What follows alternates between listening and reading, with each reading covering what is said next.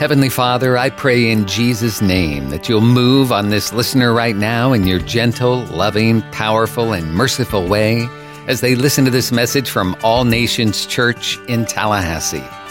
Amen. I want to talk to you for a few minutes this morning about missing in action, MIA. I believe that in many churches and even in the lives of people who call themselves believers, Holy Spirit is MIA. He's simply not there. We see the signs of it all around us. We can look at churches today and we know beyond a shadow of doubt that we're living in 2 Timothy chapter 3 verses 1 through 8. We know men are now lovers of themselves, they're heady, they're boasters, they're proud. They have a form of godliness, but they deny the power thereof. Churches across the world that have once been bulwarks of sound doctrine and truth have now drifted away. They've embraced culture. We see now that churches actually value acceptance more than they value holiness. They value relativism more than they value absolute truth. They value religion more than they value relationship. They value works more than they value faith. They value the opinion of man far greater than the opinion of God. They value the arm of flesh, education, training, intellect, social clubs and circles, rather than the arm of the mighty God. I could go on and on with these comparisons this morning, but you understand, and you're right there with me, you understand we're living in a day when the church has lost its first love. When the church has slipped away from the position the Lord wants them to be in and accepted less and calling it better. Jesus said, and I quoted it a few minutes ago, but let me read it again. Acts chapter 1, verses 4 and 5. Wait for the promise of the Father. He said, You've heard it from me. And you can go back and read John 14, 15, and 16. Jesus talks about the coming of the Holy Spirit. He calls him comforter and teacher. He talks to him as the paraclete. He's one that's always there with us. He said, John baptized with water, but not many days from now, you'll be baptized with the Holy Spirit. You see, we need to understand that the Holy Spirit isn't just a New Testament entity, but the Spirit of God was present at creation. There are many believers that are shocked to learn that there are over 100 references to the Holy Spirit in both the Old and the New Testaments. He is woven throughout the story of God's redemption of man. You cannot know Christ apart from Holy Spirit. He brings conviction. He brings realization that we are separated from Him by sin and we need a Savior. And then He reveals Jesus to us and we're able to call on His name. And when we come to Christ, Holy Spirit begins to bear witness to our spirit, according to Romans chapter uh, 8, verse 16, that we are sons of the Most High God.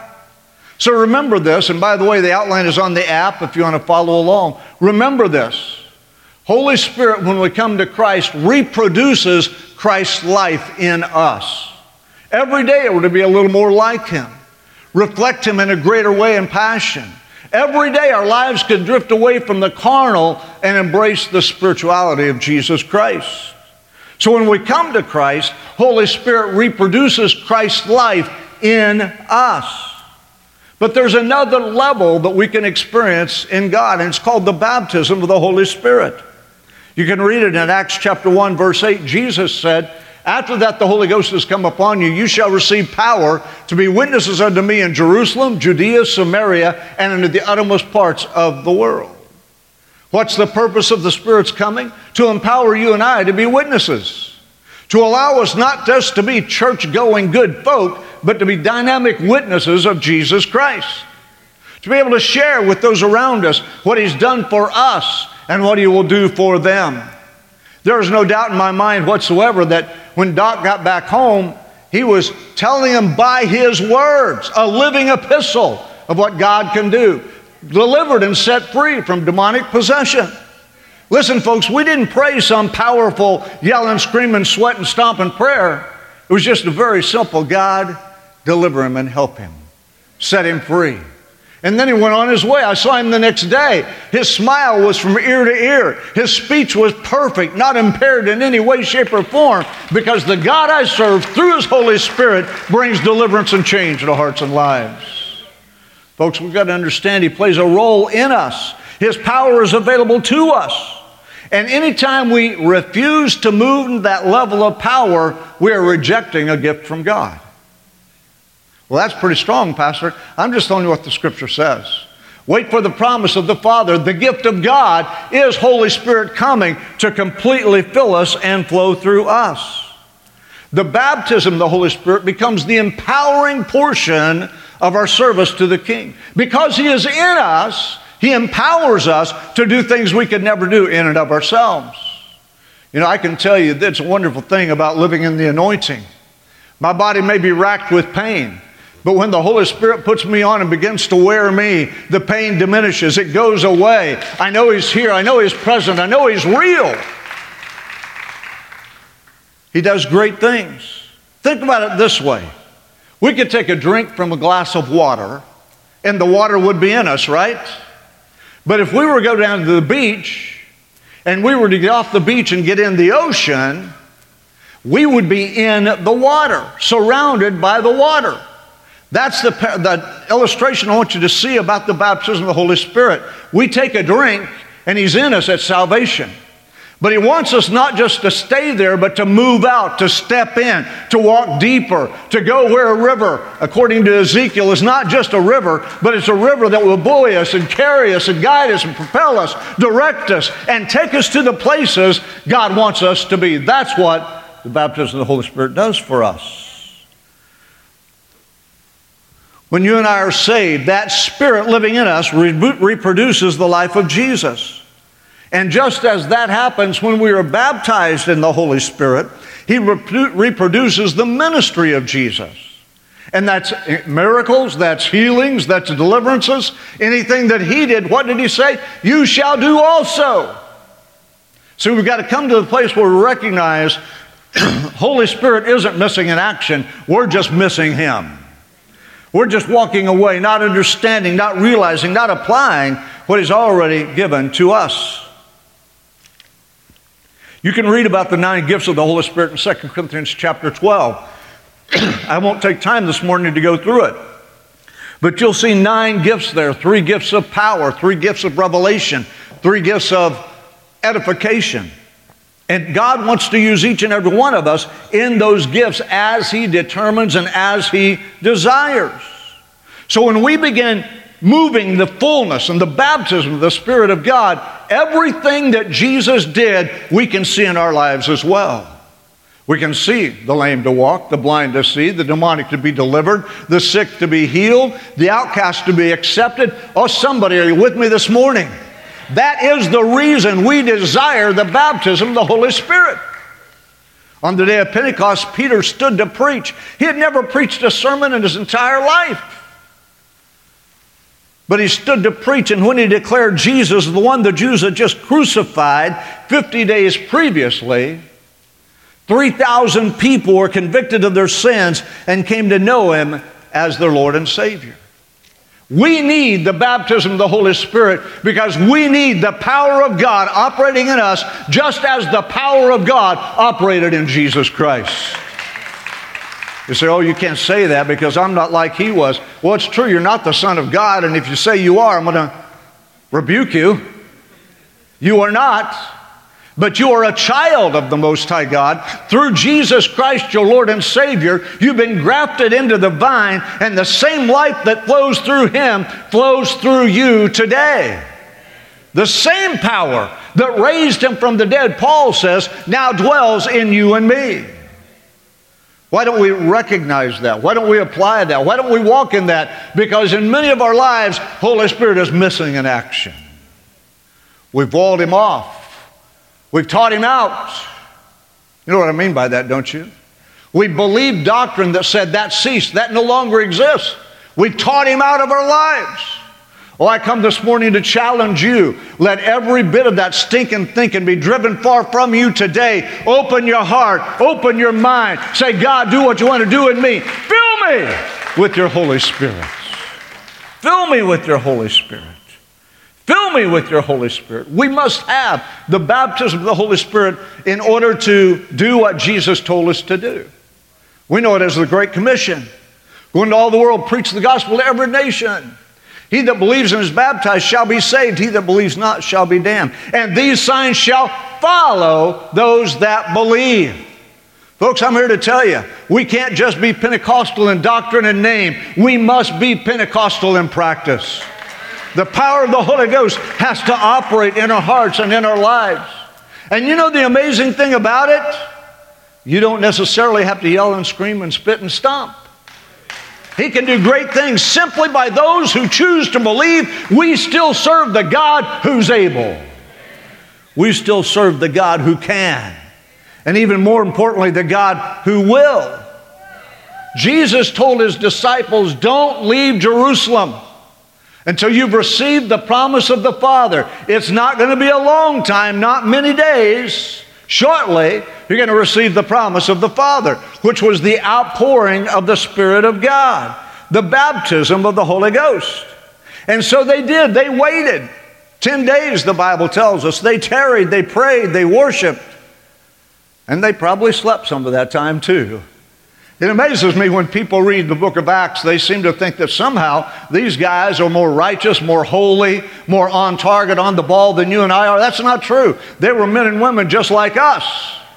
And the 120 that were in that room on that first Pentecost Sunday received the initial outpouring dispensation of the Holy Spirit of the living God, and they were filled until their cup ran over. And it's when their cup ran over that their lives touched those around them.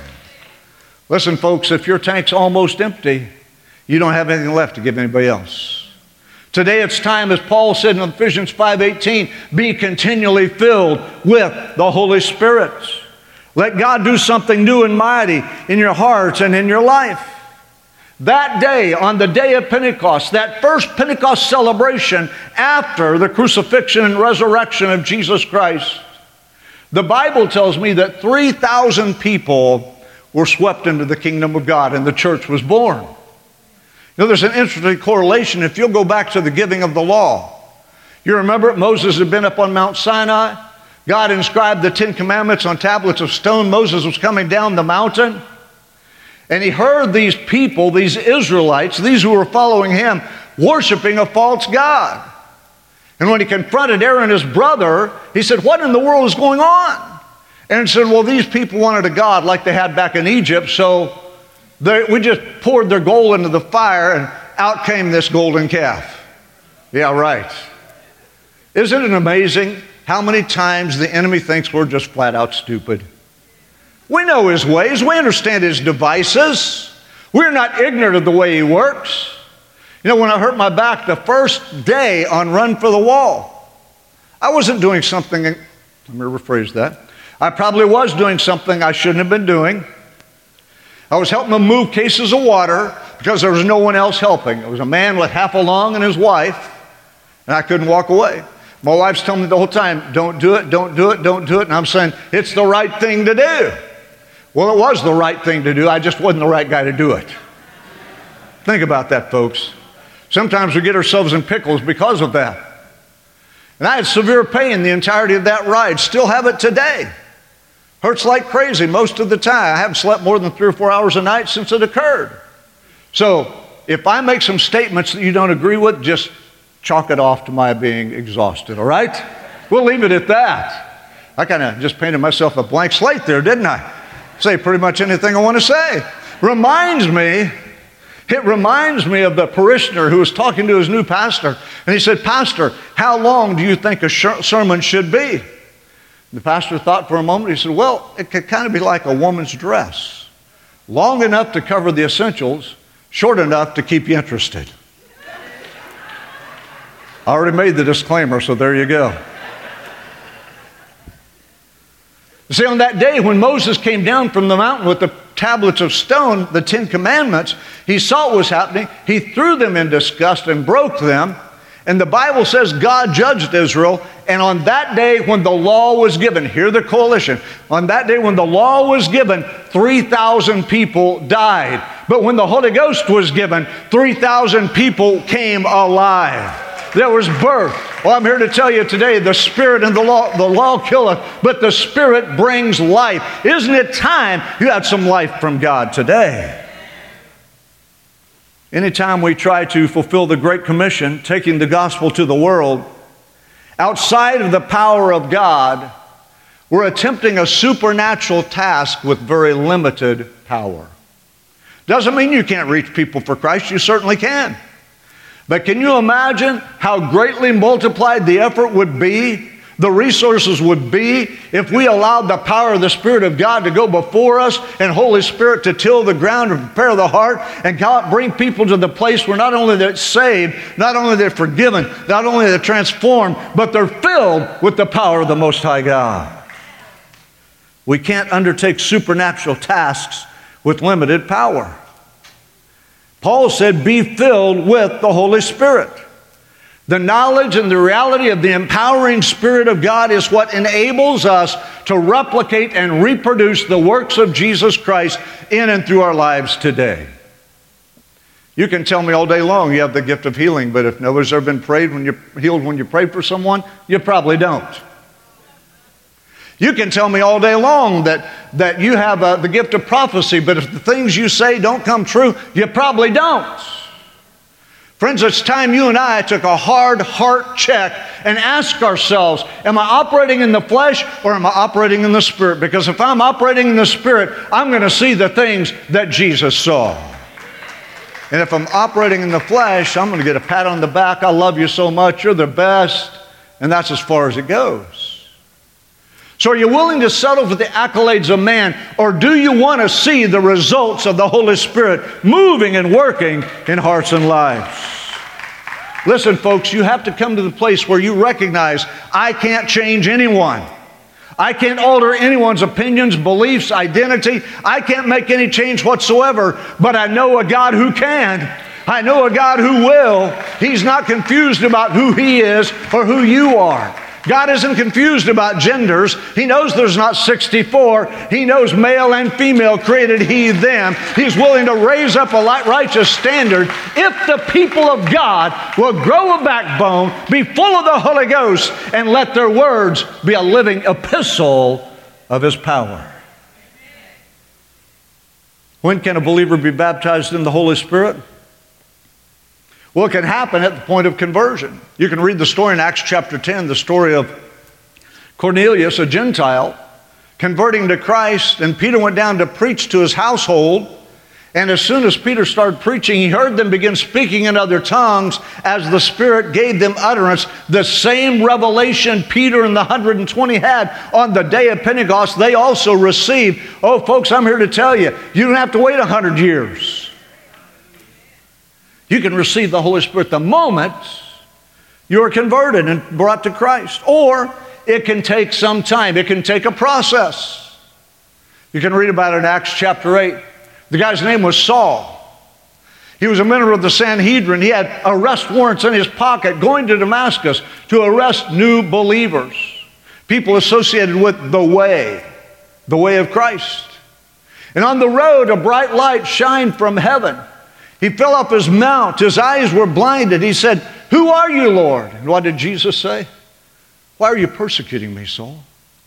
Why are you persecuting me? And in that moment of time, he turned towards Christ for the first time in the entirety of his life. And you read the rest of the story. Jesus told him where to go, what house to stay in. And then he reached out to a believer. This is so beautiful a believer who Saul was going to arrest. The arrest warrant still in his pocket by the name of Ananias, and he said, Go pray for your brother Saul. Oh, listen to me, friend. When Jesus Christ transforms lives, we become brothers and sisters, a member of the same family. It doesn't matter if we look the same, act the same, dress the same, talk the same. It doesn't matter because the blood, the cross, is common ground for all mankind. Let me just say it. You see the spirit of division running rampant in this nation today. It's because we have turned our back on God and settled for the wisdom of man. Isn't it amazing to you that the people right now, high level politicians, are saying, pray for our schools, are the same ones that don't want prayer in schools? It's an amazing thing when you look at the levels of hypocrisy that are in our government and in our culture. We need to understand, though, when someone comes to Christ, we are united through the bloodline, and the bloodline is the blood of Jesus Christ. That's why I can say to you no matter where you're from, the color of your skin, the language you speak, the clothes you wear, the food that you prepare, no matter your culture, no matter your background, no matter your ethnicity, if we're in the body of Christ, we are brothers and sisters. And we have a responsibility to love each other and to resist the spirit of division that attempts to creep in the church and has for centuries. Well, I don't believe that. Then why do we have black churches and white churches? Why do we have Asian churches and Hispanic churches? Because we don't really believe we're all one in Christ. We really don't believe we're all equal at the foot of the cross. We really don't believe that the same Spirit who dwells in me dwells in my brothers around the world today. See, we've bought the lie of culture. And we fail to see what God wants to do in our hearts and in our lives.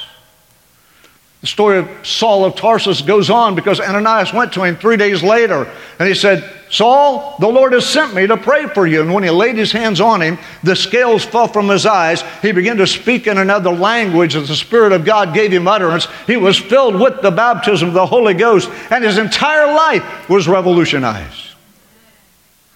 I'm here to tell you this morning, folks, this is not an isolated one off. Being full of the Holy Spirit is God's perfect will for every believer. Walking in the fullness and the power of the Holy Ghost is God's desire for every believer. People say, Well, I'm afraid I may do something stupid. Have you looked in the mirror lately? I'm just saying, have you? Because I'm pretty sure everybody in this room, everybody listening to the sound of my voice, probably has already done something stupid this morning. And what is it? It's 1140. The day's young. Consider the opportunities that are before you. Why are you worried about doing something stupid? Why don't you worry about submitting to the King of Kings and the Lord of Lords, surrendering to Jesus Christ 100% of your life, and allowing Him to baptize you in the Holy Ghost? You shouldn't be afraid of what God's going to do because James tells us in James 1:17, every good and perfect gift comes from above, from the Father of lights, from the Lord of glory. We shouldn't be ashamed or afraid of what the Holy Spirit might do in us and through us because in Luke chapter 11, Jesus said, Ask and you shall receive, seek and you shall find, knock and it shall be opened unto you. And then he gave the illustration of if a son asks the father for a fish, will he give him a snake on a plate? That's what the message says. I love that. A snake on a plate. Or if he asks for bread, will he give him a rock? He said, No. Your fathers, being evil, know how to give good gifts to their children. How much more will the Father give the Holy Ghost to them that ask? We submit, we surrender, and then we ask. What do I have to do to be baptized in the Holy Spirit? How do I come into this experience? Well, very simply, number one, you ask. You ask the Father. Ask God to baptize you in the Holy Ghost because Luke 11 9 says, Ask and it shall be given to you. Second, you believe that you've received. Folks, sometimes we get all caught up in the physical signs and manifestations.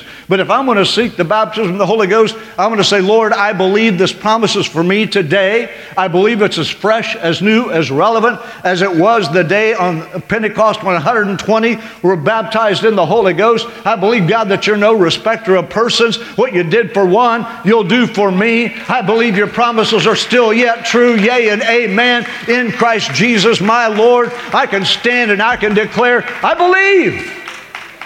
And then I know the evidence of that belief is going to be displayed in my heart and in my life. Paul said to the Galatians in Galatians 3 2, Did you receive the Spirit by the works of the law or by hearing with faith? We receive every gift of God through the gate of faith. Everything is activated through the gate of faith. If we don't have faith to believe, we get nothing. Can you imagine that? Every wonderful benefit that God has laid out before us, we can't have until we first believe. You have to believe that if you ask for the baptism of the Holy Spirit, God will do that very thing in your heart and in your life. Tom, will you come back, please? I was 20 years old. I was driving a 5020 John Deere tractor in the middle of a wheat field. Didn't have a cab, just a buggy top, an umbrella on that tractor. It was July. Temperatures over 100 degrees. The red dirt was billowing around me as I plowed that field. Given my life to the Lord just a few months previous. Heard all about the baptism of the Holy Spirit, but things I heard wasn't real positive. And the people I saw who claimed to be filled with the Holy Spirit weren't real good examples. But on that day, in the middle of that wheat field in Major County, Oklahoma, I began to say, Lord, and, and listen, when the diesel is roaring, nobody can hear a thing. It's a wonder even God could hear me. I said, Lord, if this thing is for real, baptize me in the Holy Ghost. I went 50 feet on down that furrow. When all of a sudden the Spirit of God came over my life, and began speaking in a tongue that I had never learned, and I knew I'd been baptized in the Holy Ghost. All you have to do is ask and believe. When you do those things, God will hear you. God will respond to you. God will fill you, baptize you with the Holy Ghost. Stand your feet with me this morning. There's two things required to be baptized with the Holy Spirit. Number one, you've got to be saved. You've got to be a believer. You've got to know Jesus as your Lord and Savior because God isn't going to put His Holy Spirit, emphasis on holy, in an unholy vessel. But when you come to Christ, He purges you, He cleanses you, He radically transforms you, and you then become a holy vessel unto the Lord Jesus Christ. The second thing, you ask and believe. You ask and believe. So if you're here this morning, you've never asked Jesus to come into your heart and into your life. You've never asked Him to forgive your sins, to change the direction of your life, to change your eternal destination from hell to heaven. Then this is your opportunity today to take that first step and to ask Him to forgive you. Tom's going to begin singing this song, Rain Down. And as he sings it, if I've just talked to you, you need to ask Jesus to be your Lord and Savior. You're going to be a man, you're going to be a woman, you're going to step out from where you're standing, you're going to meet us right down here in the front of this sanctuary, and you're going to ask God to forgive you and to come into your life, to make radical change in you.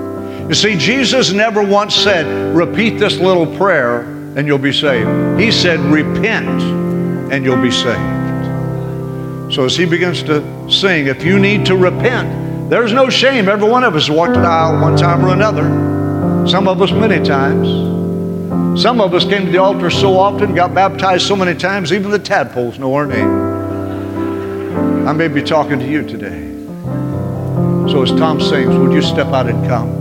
Come on, meet the greatest friend you'll ever meet. Meet Jesus, your Lord and Savior You made it to the end of the message, and now what? Is God leading you to make a change? Are you needing a good church home where you can grow and help others grow as you fulfill your part in the body of Christ? Then we invite you to join us at All Nations Church on Sharer Road in Tallahassee, a multicultural church founded on the truth of God's Word and the power of the Holy Spirit. Our Sunday morning service is at 10:30 and Wednesday night service at 7 plus youth group and kid power and small groups and more. For more information, visit our website, allnationstallahassee.com.